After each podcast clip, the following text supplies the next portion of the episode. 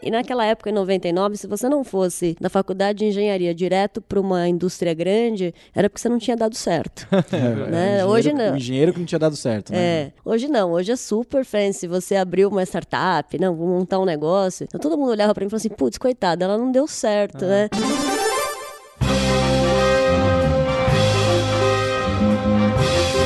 Eu sou o Paulo Silveira Eu sou o Rodrigo Dantas. e esse é o Like a Voz.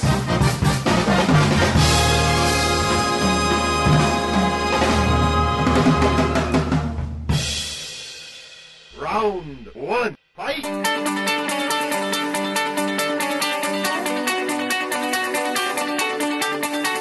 Fabiana Salles é CEO e cofundadora da Gesto, Gestão Inteligente de Planos de Saúde. A Fabiana empreende há bastante tempo e criou uma empresa muito grande que você provavelmente ainda não conhece e vale muito a pena conhecer. A Fabiana é nossa boss de hoje. Fabiana, você pode explicar um pouco o que, que a Gesto tentou atacar lá no início, de quando que ela nasceu?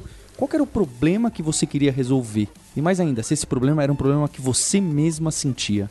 Perfeito. A, a Gesto ela nasceu para resolver um problema que existe até hoje e está cada vez maior, que é o problema dos custos com o plano de saúde. Né? Eu, na verdade, me formei em engenharia e acabei indo para a área médica por causa do meu projeto de graduação, que foi na área de telemedicina. Fiz um eletrocardiógrafo por telefone. Olha que bacana. E aí eu acabei. Cardiógrafo por telefone. Exatamente. Eu não sei nem o que é um Eu, eu não, eu não lembro o que, que é esse. É um, aquele aparelho que faz eletrocardiograma, só que portátil, pequenininho, que você pode fazer remoto o seu exame numa clínica, num, num lugar onde não tem um cardiologista. Aí você manda o sinal do eletrográfico para um cardiologista onde quer que ele esteja. Então isso foi a ideia do projeto lá em 99, eu desenvolvi isso como um projeto de, de formatura, um projeto de graduação em engenharia. E aí comecei a conversar com as pessoas do meu relacionamento para contar do projeto, enfim, e eu queria empreender. Na verdade, eu queria que aquilo saísse do, do ambiente acadêmico e virasse um produto, né? E nessas conversas acabei conhecendo o Bento, que é médico, que é meu sócio e cofundador até hoje, né? O Bento tinha uma central de telemedicina aqui em São Paulo, que fazia leitura de eletros com aparelhos que vinham de, de Israel, era tecnologia israelense. Então eu fui estagiária do Bento nessa época, no meu último ano de faculdade, e empreendi telemedicina com ele durante dois anos. E uma das, das dos nossos projetos era vender telemedicina dentro das empresas, era vender o serviço de eletrocardiograma as a service, eletro as a service. Não tinha esse nome na época, mas era eletro as a, service dentro dos ambulatórios das empresas. Então você tem lá uma, uma indústria automobilística com um ambulatório médico gigantesco que faz eletrocardiograma, por exemplo, nos seus ah, em alguns por, por perfil de risco faz em alguns colaboradores o exame de eletro. Então a gente queria vender isso dentro dos para os ambulatórios e também como ah, atendimento de emergência, Diretamente pra eles, sem passar por planos. diretamente sem passar por planos. E realmente não vendia de jeito nenhum. Né? E conversando melhor com os médicos das empresas e com o RH das empresas, a gente descobriu a dor da saúde corporativa, porque eles diziam: eu não tenho como justificar um eletrocardiograma aqui porque eu não conheço o risco da minha população. Então a gente montou um questionário de risco, um mapeamento de risco de população é, corporativa, né, de funcionários das empresas, e fez um pacote, que era o questionário de risco junto com o eletro. E esse pacote, quando a gente foi ofertar, a devolutiva foi: Nossa, que legal esse mapeamento de risco. Posso comprar só o mapeamento de risco e não comprar o eletro? Caramba, olha que interessante. É, então a gente percebeu que a dor era real, né? O problema era real. E resolvemos fundar a Gesto. Né? Então a telemedicina caminhou paralelo por mais alguns anos, até que a gente realmente abriu mão para investir toda a energia na gestão de saúde corporativa. É curioso que você saiu da faculdade, né, e já foi empreender, assim, você teve uma experiência familiar, já você tinha contato com empreendedores. O que, que te motivou? Foi uma oportunidade que você viu, assim? Tinha alguma coisa antes? Aconteceu? Então não tinha, né? Meu pai sempre foi funcionário de- da indústria, minha mãe professora. É, e eu não sabia exatamente o que, que eu ia o que, que eu estava querendo fazer, né? E naquela época, em 99, se você não fosse da faculdade de engenharia direto para uma indústria grande, era porque você não tinha dado certo. né? O Hoje não. O engenheiro que não tinha dado certo, né? É, hoje não, hoje é super fancy. Você abriu uma startup, não, vou montar um negócio. Então todo mundo olhava pra mim e falava assim: putz, coitada, ela não deu certo, né? Vai fazer. tá tentando. Vamos ver que hora que ela vai arrumar um emprego, né? Olha, a Fabiana continua com o projetinho de graduação ela dela. continua com o projetinho de graduação, porque ainda não se, não se achou, né? E aí eu, é, eu tinha uma sensação, mas eu não tinha achado a minha tribo, né? Porque eu não tinha referências, muitas referências empreendedoras, não. E, e eu acabei caindo meio por acaso, assim, num curso do Sebrae, de o Empretec. Ah, Empretec. E aí eu fiz o curso com, né, de uma semana, é um curso bem intenso, com mais 20 empreendedores. Eu falei, opa, achei. Esses são iguais a mim. Eu né? sou esse, né? Eu, sou, eu sou um desses aqui, ó. Então tinham vários negócios, tinha empreendedores de várias idades, de várias indústrias. E aí eu descobri, não, o que eu quero, o que eu tô fazendo é empreender. Então é isso que eu vou fazer. Então, Fabiana, conta pra gente como que é o modelo atual da Gesto, o que, que vocês fazem hoje e quando que teve essa decisão, opa, a partir de hoje vai ser assim que a empresa vai funcionar, é esse serviço que a gente oferece. Então, a gente é uma gestora inteligente de planos de saúde. Né? Então, a- o modelo é: eu uso dados para ajudar as empresas a escolher o melhor plano de saúde, a gerenciar o custo do, do, do plano de saúde e fazer uma boa negociação de reajuste. Isso a gente faz no modelo SaaS. Mais consultoria, então a empresa pode nos contratar direto nesse modelo, né? Eu faço um fornecimento ah, de serviço e plataforma para o cliente, ou ela pode nos contratar como corretora. A gente é um novo modelo de corretagem no mercado é, que usa tecnologia e usa também uma remuneração baseada em performance, onde eu cuido de toda a operação do benefício do cliente, mas cuido também para que a negociação seja justa, cuido para que, o que a escolha do plano seja baseada em dados, é, cuido para que não aconteça uma escolha equivocada num preço mais baixo e depois um reajuste muito alto no segundo ano, onde o empregador não tem para onde correr, porque os, os contratos são de dois anos e a, a multa de sa- saída é alta e o reajuste é livre. Né? Então este, esse, esse modelo acaba sendo, ah, pode virar uma armadilha até para o empregador, para o RH.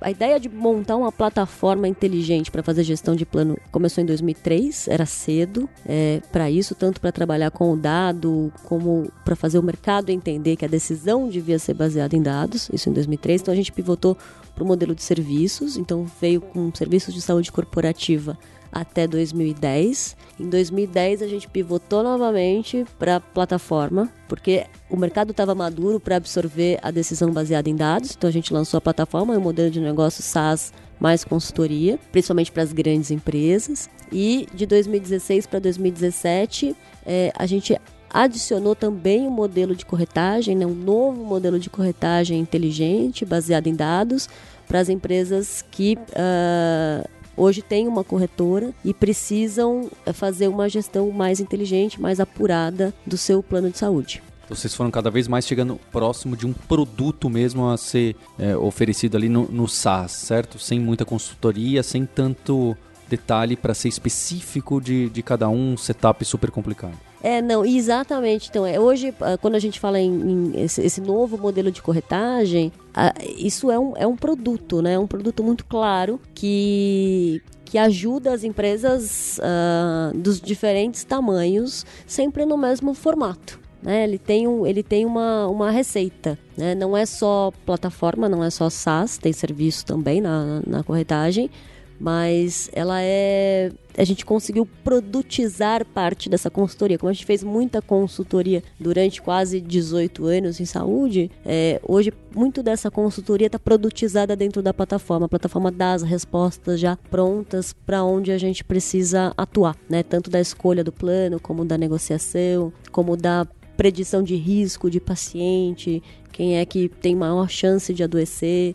Enfim, isso tudo está já produtizado dentro da plataforma. E aí a parte de serviços é principalmente a parte de serviços de operação é, do benefício, porque toda, toda a corretagem implica no, no, no serviço para o beneficiário no final, né? Que é a carteirinha, o reembolso, a inclusão de uma nova vida, a exclusão de um, de um demitido. Então essa operação a gente faz também com bastante tecnologia. E a parte médica essa é serviço mesmo. E é um serviço com carinho, um serviço com cuidado, um serviço que faz o approach no paciente. É né? um serviço que garante que o, que o colaborador, que a família vai ter me a melhor assistência dentro do plano de saúde, porque é isso também que vai garantir com que o custo seja controlado. Esse tema aí, esse mercado é, é muito interessante porque, assim como bancos, que, que o Dantas de alguma forma que lida, é, você está trabalhando no meio de players que são considerados não só grandes, como ah, é muito difícil trabalhar com eles, eles se mexem demais, né? se mexem pouco, que são os planos de saúde. E até mesmo as grandes corporações que vocês devem ter como, como cliente. Como que é trabalhar num meio que é, é desse, do tipo, ah, você vai montar alguma coisa relacionada ao banco, ah, nem entra nisso, porque os bancos não vão querer comprar de você, eles vão te derrubar. E, e eu imagino que de alguma forma, se você está querendo baratear o custo para as empresas, os planos de saúde também não devem morrer de amores e paixões por vocês.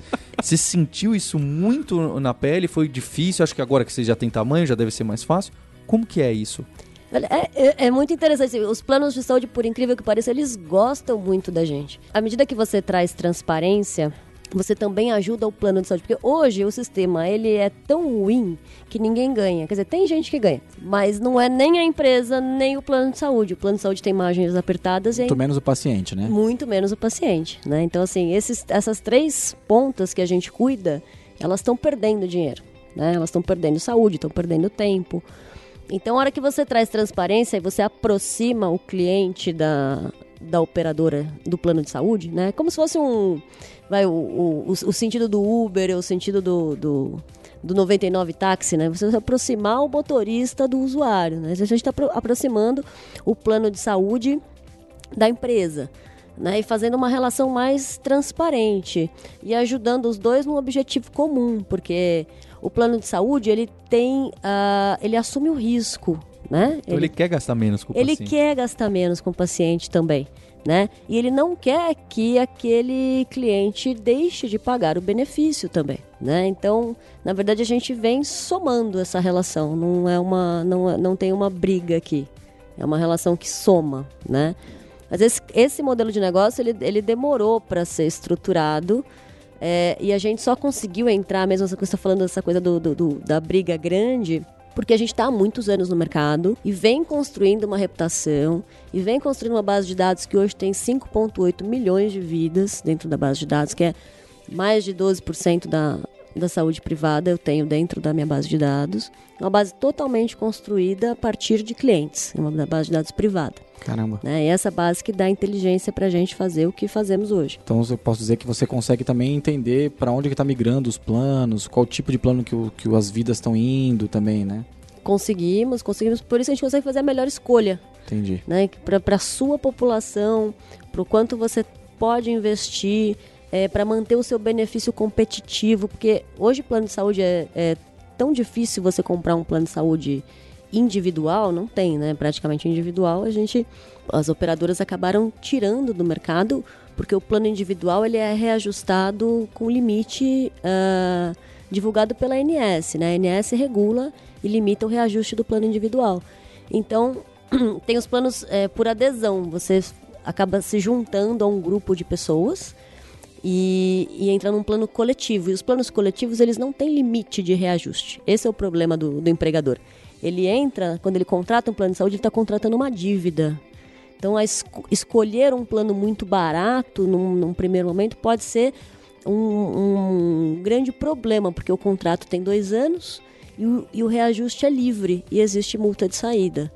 Então, você está comprando uma dívida para o seu segundo ano. Então, Que você não sabe o valor. que você não sabe o valor, né? Então, o que a gente traz é muita transparência para esse cenário e ajuda o empregador a escolher o melhor plano de fato para a população dele, né? E, e manter esse benefício também competitivo, porque, é, de novo, como é difícil contratar um plano de saúde, o, funcionário valoriza muito o benefício do plano de saúde. Muito. É, isso é fato. Né? isso é É, um, fato. é um benefício estre... talvez um dos mais importantes, se não o mais importante.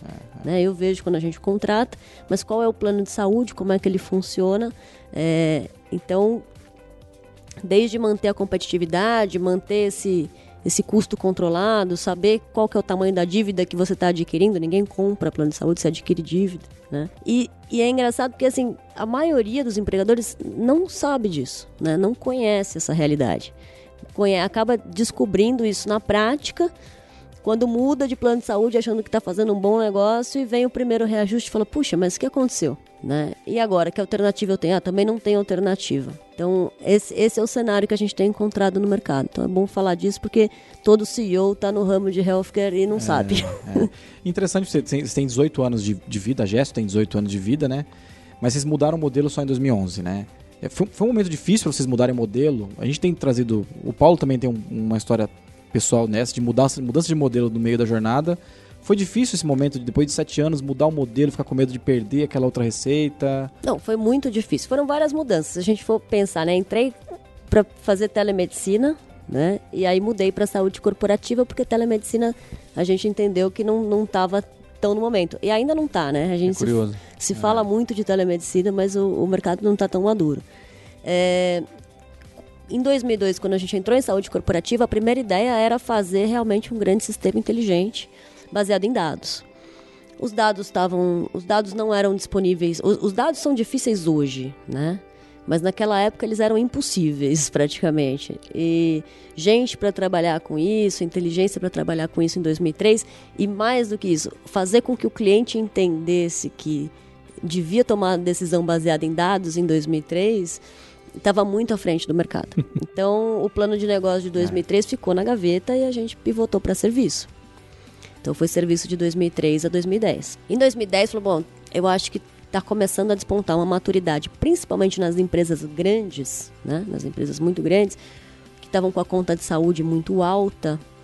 É, esses caras têm estrutura de saúde, mas eles não têm inteligência, eles não têm visibilidade, eles não têm dado para tomar decisão. Então foi ali que a gente pivotou para o SaaS. Foi super difícil, porque exigiu foco e uma mudança de modelo radical de serviço para plataforma, né? É, e também uma escolha de a gente escolheu na época abrir mão do serviço. Então eu parei de vender serviço. Então eu tinha que falar não para cliente, porque o serviço consumia muita energia. Então para fazer o SaaS funcionar, a gente precisou tomar uma decisão de vou dizer não, né? Vou dizer não e vou Se não caminhar. para cliente, né? Vou dizer não para cliente. Vou dizer não para cliente. É, funcionou bem, né? Mas foi ah, angustiante na época. A gente fez tudo com dinheiro próprio. Essa, essa pivotagem foi investimento próprio. Aí depois que o SaaS já estava com o modelo comprovado, já tinha receita recorrente, já tinha uma carteira de clientes, foi que a gente conseguiu o primeiro investimento em 2012, em 2000 2013. Ah, que legal. Foi um fundo de investimento, um, um VC. assim. Foi um VC. Ah, foi um legal. VC. Legal. Então essa foi a, a pivotagem. E aí depois, em, 2000, eh, em 2016 para 2017, quando a gente entrou eh, também no mercado de corretagem, né? A gente não só vende o SaaS com a consultoria, né, para as empresas de grande porte, mas também para as empresas de médio porte que não vão investir algo a mais, né? Porque elas já pagam o plano. O corretor já está embutido no custo do plano. Ele não tem gente especializada para gerir plano dentro da, da, da estrutura dele. Então ele precisa de um corretor é, smart, um corretor que cuide ponta a ponta do plano de saúde dele, desde a escolha, da negociação, até do acompanhamento do custo, né, da- do cuidado com o paciente. Então esse, esse foi um modelo que a gente incorporou. Não foi exatamente um pivot, mas foi uma incorporação de modelo. Fabiana, você contou de vários momentos decisivos aí da empresa. Então, uma pergunta que a gente costuma fazer é: teve alguma dessas decisões grandes que hoje, olhando para trás, você falava, poxa, deveria ter feito bem diferente, eu deveria ter feito antes, eu deveria ter feito depois? O que, que você enxerga de que, pô, eu tomei uma decisão que eu tomaria diferente hoje? Ah, muitas. É, a gente sabe, a gente faz essa pergunta, é difícil até de escolher. É, é muitas. Acho que o, o, o timing do pivot, o tempo, tá à frente do mercado. Às vezes insistir um pouco no modelo que tá à frente do mercado. Fala, não, vai dar certo. Né? As pessoas vão entender. Não, elas não vão entender se a dor não tiver tão latente. Eu acho que eu faria é, numa velocidade, tudo numa velocidade diferente se eu estivesse começando de novo. Por outro lado, eu tenho o timing do mercado. Então, no fim, eu acho que tudo funciona como do, do jeito certo, né? O amadurecimento do empreendedor, o amadurecimento do mercado, chega uma hora que a gente se encontra. É. A gente tem uma curiosidade também, saber, sempre saber o momento que a empresa tá, né? Então, a gente queria saber, hoje a Gesto tem quantos clientes, tem quantos colaboradores, qual é o tamanho da Gesto hoje? Hoje a gente está com 80 colaboradores, eh, mais de 15 vagas abertas nas mais diferentes áreas, né? Desde inteligência, vendas, atendimento ao cliente, em número de vidas que a gente atende, né? São, o banco de dados tem quase 6 milhões de vidas, como eu falei, mais de 2 milhões de vidas ativas, né? em mais de 100 empresas. É, esse é um pouquinho dos números aí da, da Gesto hoje. Muito bom. Round two, fight!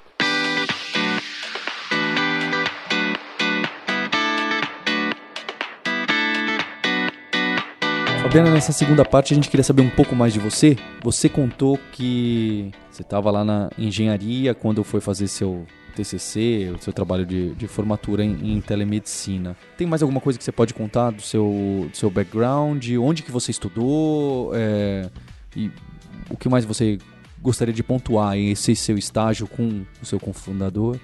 Então, eu estudei na FEI, né? Fiz uh, a faculdade de engenharia industrial. Depois disso, eu aprendi muito na, na escola do empreendedorismo mesmo, assim, Sebrae, incubadora, consumindo conteúdo. Em 99, 2000, você devia ter um desafio de achar um pouco disso, né, É. Fabiana? N- não tinha, né? Não tinha, Não né? tinha. Eu acho que o Sebrae era o que. assim, eu, eu incubei a empresa, eu, eu, eu encontrei o Sebrae, né, como uma, uma fonte de, de conteúdo e, e- e curso lá em 99, 99 para 2000. É, incubei a empresa no Cietec, que era incubadora Ah, de tecnologia da USP. Então, em 2003, a gente incubou a Gesto lá. Lá na, nava- no negócio naval, lá. No é? IPEM, é. No No, IPEM, no IPEM. Dentro Energia do. nuclear. Exatamente. O Instituto de Pesquisa de Energia Nuclear, lá da, da USP. Então, aqui, ali, ali era um ambiente interessante na época, né? Porque ah, foi onde eu encontrei pares, empreendedores, tentando empreender tecnologia no Brasil, em 2003. É, e eles sim tinham uma, uma, uma estrutura de, de conteúdo, de curso, de formação. Então eu vim, vim consumindo esses, esses recursos ao longo do tempo. Depois, é, nessa época estava nascendo Endeavor também, né? Então, mas ainda era que é a Endeavor hoje. É, embrionário demais na época. Era né? super embrionário, mas eu já flertava com a Endeavor naquela época. E vim é, me tornar uma empreendedora Endeavor o ano passado, em 2017. Que legal. E você que então que era startupeira muito antes de, de ser moda, é, lá, lá na FEI, assim como na maior, que é super, essas faculdades de engenharia super famosas que hoje em dia, pelo menos, todo mundo fala lá, ah, eles tentam colocar bastante coisa de empreendedorismo, etc. Naquela época não era tão assim, tão incentivado nas universidades. Então, não era, não com esse nome, mas eu- o que eu achava muito interessante, na, na- principalmente no projeto de graduação da FEA, é que você tinha que fazer um projeto que funcionasse. Se o projeto funcionasse, você passava na, na matéria de projeto, senão, não. Então, não era para fazer pesquisa, era para fazer alguma coisa que funcione. Então, você podia fazer a pesquisa no primeiro, seme- no primeiro semestre do, do, do curso, né? E no segundo você tinha que fazer ele funcionar, mesmo que você tivesse que pivotar o teu projeto. Então eu acho que isso incentivou, assim, e, e eu acho uma, uma maneira muito inteligente de promover o empreendedorismo, ainda que não fosse ah, não fosse o, o objetivo, ah, vamos- então estamos aqui promovendo o empreendedorismo dos alunos, mas era um, vamos, vamos é, incentivar coisa, o bota né? para fazer, exato. É, vamos fazer, realizar Vamos alguma fazer, coisa, né? é. Então, isso eu, isso eu gostei muito. assim, eles davam até uma verba pra gente gastar. Né? Olha Tinha um, uma. Não era muito grande, mas se precisasse comprar componente, circuito, é, você tinha uma verba pra usar no projeto. Muito legal. E é engraçado que o Sebrae desde sempre ajudando as empresas. É engraçado isso, né? Tem umas instituições que elas acompanham a evolução do, do- de tudo que está acontecendo no mundo, né? E o Sebrae no Brasil, ele tem um papel importantíssimo com o empreendedorismo, Tem sim. né? Tem sim. O Empretec acho que eu ouço o falar até hoje. né? Empretec, cara, que- é, acho que foi a segunda pessoa que vem do Like a Boss falar do Empretec. Eu não lembro quem falou da outra vez, acho que é, vamos fazer uma homenagem ao Sebrae aqui, né? Fabiana, como, como é, presidente, como CEO da Gesto hoje, como se define seu papel? Quais são as, as suas atribuições que você faz todo dia e que você se dedica todo dia? Então, ela vem se transformando, meu papel vem se transformando, né? Porque meu papel já foi tudo. É. Já foi desde vender, a atender cliente, a pôr a mão no produto. É, a fase que a gente está hoje é a fase de montar o time de frente, né? Então, hoje eu tenho um time de frente e eu estou aprendendo a lidar com isso, que é eu não chego mais na, na, na linha ali de atender o cliente. Vendas eu ainda faço, porque eu tenho na veia, gosto. não- Você foi a primeira vendedora da Gesto. é, eu fui, eu, eu e meu sócio, enfim, então os dois, nós dois gostamos de, de vendas, então a gente ainda faz, faz venda, sim. Mas hoje é, é, é aprender, descentralizar, aprender a confiar, montar time, é, e aí são outros desafios, né? Gerenciar time, gerenciar os conflitos, é, redistribuir e redesenhar os papéis sempre, né? Porque vai crescendo, aquela estrutura que funcionava, de repente não funciona mais, não é tudo 100% é, es- é, é escalável, mas não é escalável do mesmo jeito, né? Cada vez que você ganha uma escala diferente, a tua estrutura dá uma mudadinha. Pelo menos no meu negócio tenho, tenho visto isso, né? Aquela estrutura que funcionava para 2 milhões de vidas não funciona para 6. Então, este redesenho, repensar essa estratégia é, é muito o, meu papel assim, de, de CEO. E tem outros né, também. Então, quando se fala de buscar investimento, a gente está fechando a segunda rodada de investimentos agora nos próximos dias, deve tá acabando a, a É diligence. uma então, série B. Uma série B. Legal. né? Então também é papel do, do empreendedor, sem dúvida. É, porque o, o investimento de VC é feito no empreendedor, né? Exato. E, Fabiana, o- fazer outra pergunta que não tem de difícil resposta, que a gente tem sempre muita curiosidade. Qual que é a sua rotina? Então, porque a gente vê no CEO, o papéis de liderança, né? É tudo um pouco caótico, com a agenda cheia de buracos e pipocando coisas. Então, como você organiza seus e-mails, sua agenda, suas tarefas, suas reuniões? É, quão estruturado isso é?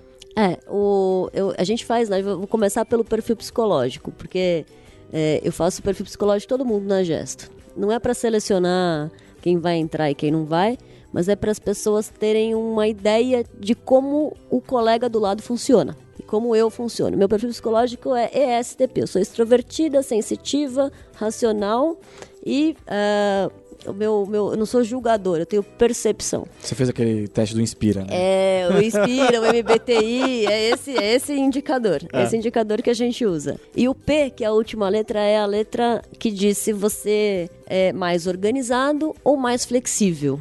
Né? Então o J normalmente é aquele cara que planeja tudo, né? Bem, bem planejador. E o P é aquele cara que ele é mais flexível e ele dá conta do que aparece, né? São a- a- uma empresa como a Jess precisa ter os dois perfis. O meu é P. Então eu me cerco de J's em volta.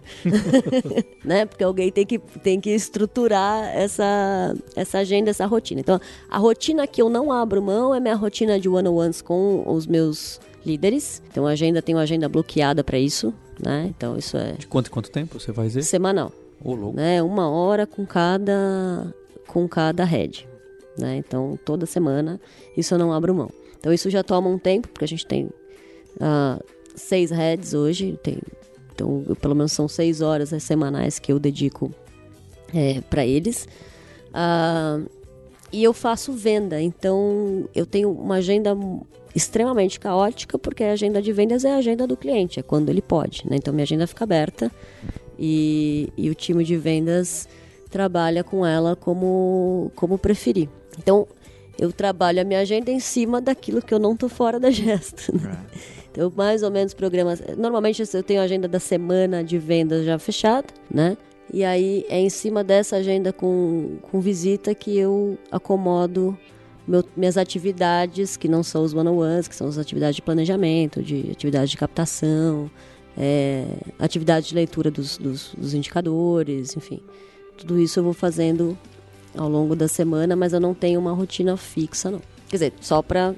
Para vendas e para one-on-one. É, O que, que, o que você considera importante para uma pessoa que está dentro da Gesto ou para um cargo de liderança da Gesto? Vocês devem ter uma cultura, é, informação, 80 pessoas tal, né? Mas queria saber quem é a pessoa que trabalha na Gesto e a pessoa que está procurando, né? E esses 15 que você está Isso, procurando. é. O que você está procurando nessas pessoas aí de soft skills que são mais fundamentais para você? É.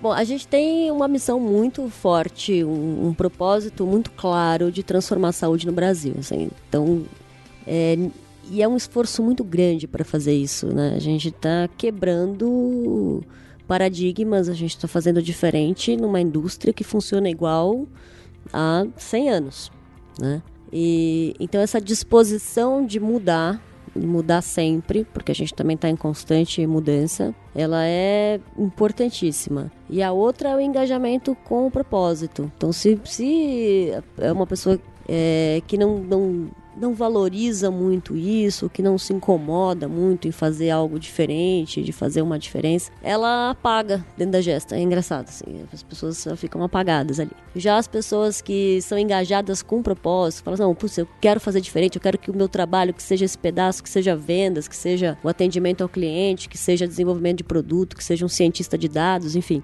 mas eu quero fazer diferença, eu quero ver esse impacto. A gente é muito transparente lá na Gesta, a gente mostra é, todos os indicadores de todas as áreas uma vez por mês. Todos os heads fazem uma apresentação geral para a empresa inteira. A gente para a empresa inteira durante uma hora e meia para ver todos os indicadores de todas as áreas, né? E contar o que está fazendo. Então, é, esse engajamento com o propósito é importantíssimo. E o terceiro, o terceiro ponto é, ah, então eu falei da mudança do engajamento e, e o terceiro é transparência, porque toda a nossa estrutura de negócio, nosso modelo de gestão, a minha própria atuação, a minha cultura é uma cultura de transparência. Então, lá só funciona quem gosta de trabalhar muito transparente. Não tem problema, pode errar, assumir o erro, a gente trata erro. É, transparência, ela, a, a transparência existe na minha relação com o meu time, do meu time com ele mesmo, né? Assim, a relação entre as pessoas do time, na nossa relação com o cliente, na nossa proposta de valor para o mercado, na relação entre a opera... intermediação que a gente faz entre a operador e o é, cliente. Tem que ter uma transparência nisso, né? É. é. Então, transparência é um dos valores importantes que a gente tem. Eu tô com uma dúvida, uma, uma curiosidade, é que tipo de empresa contrata gesto ou qual o tamanho, né? Da onde que ela parte? É uma empresa com 100 pessoas? É, é, eu imagino que é uma empresa de média para grande, né? Isso. Empresas, as empresas que têm hoje mais de 200 funcionários são empresas que começam a sentir a dor do plano de saúde e começam a precisar de ajuda especializada para isso. Empresas menores, elas acabam entrando é, num, elas também sentem a dor do custo, mas elas entram num pool de empresas da operadora do plano de saúde. Né? Então, se ela não tem o, o, contrato dela individual, ela tem o contrato coletivo com outras empresas. Então, é mais difícil da gente conseguir gerar valor para empresas que estão nessa fase. Mas passou de 200 funcionários, 100, 200 funcionários, essas empresas começam a ter seu contrato individualizado. As operadoras também não aceitam essas empresas no pool. Né? Então, é, ela vai pagar por aquilo que ela usa. Então, o reajuste dela será baseado no seu uso individual. Para uma empresa de 300, 500 funcionários, é, isso tem um impacto altíssimo. Porque imagina se você tem um caso de alto custo, um transplante, tudo que você gastou vai ser apurado e vai ser negociado no seu reajuste. Então, a partir deste tamanho de né, 200 funcionários, são aí 400, 500 vidas, já faz bastante sentido é, você fazer uma gestão inteligente do plano de saúde. E aí até eu tenho cliente com quase um milhão de vidas, né? Então... Caramba, um milhão de é... vidas, cara. que é o que é, são os funcionários e os familiares. Então, normalmente o plano de saúde é titular e dependente, né? Obrigado, Fabiana, pelo seu tempo. Foi muito bom, Fabiana. Muito, muito obrigada mesmo. pelo convite, é um grande prazer é, estar aqui com vocês. Porque eu acho que fica legal quando o, o, o, entrevistado convence a gente, a gente fica com vontade de comprar o produto Eu tô aqui dele, pensando como é que... eu sempre penso isso. Eu às vezes falo, poxa, eu vou fazer uma pergunta e falo, não, essa pergunta não, porque é, sou eu que estou interessado no produto. muito bom, obrigado. Poxa, esse episódio, saber da Fabiana, da importância que as empresas têm na saúde do Brasil, nos planos de saúde, é, é algo impressionante. E mais ainda saber que existem empresas para trabalhar com esse problema. Eficiência, né? Eu, eu, o que eu fiquei impressionado nesse episódio foi a trajetória. Foi uma, uma startup que tem muito tempo de vida, né? Que até é uma história que é relativamente velha, né? De 20 anos, quase é. 20 anos de, de Uma empresa, empresa, mais tradicional até. Mais tradicional, que teve que virar uma empresa de tecnologia no meio do caminho. Gostei muito e, e confesso que as pessoas, poucas pessoas, não saem muito na mídia, então poucas pessoas conhecem o trabalho da Gesto e vão gostar do episódio também. Queria agradecer a Endeavor, que foi quem trouxe a Fabiana até a gente. O meu nome é Paulo Silveira, eu sou CEO do grupo Kaelon Alura, que é uma empresa de educação em tecnologia. Se você precisa capacitar, treinar as suas pessoas, seus colaboradores em tecnologia, em programação, design, marketing, infraestrutura, dá uma olhada em alura.com.br/empresas. Meu nome é Rodrigo Dantas, eu sou fundador da Vindi. E se você tem uma empresa que cresce como a Gesto, a Vindi pode ajudar a sua empresa a melhorar o recebimento, melhorar o billing, melhorar os meios de pagamentos que você, você tem no seu site, no seu RP ou no seu sistema que você construiu aí. Basta digitar vindi.com.br para conhecer um pouco mais do nosso trabalho.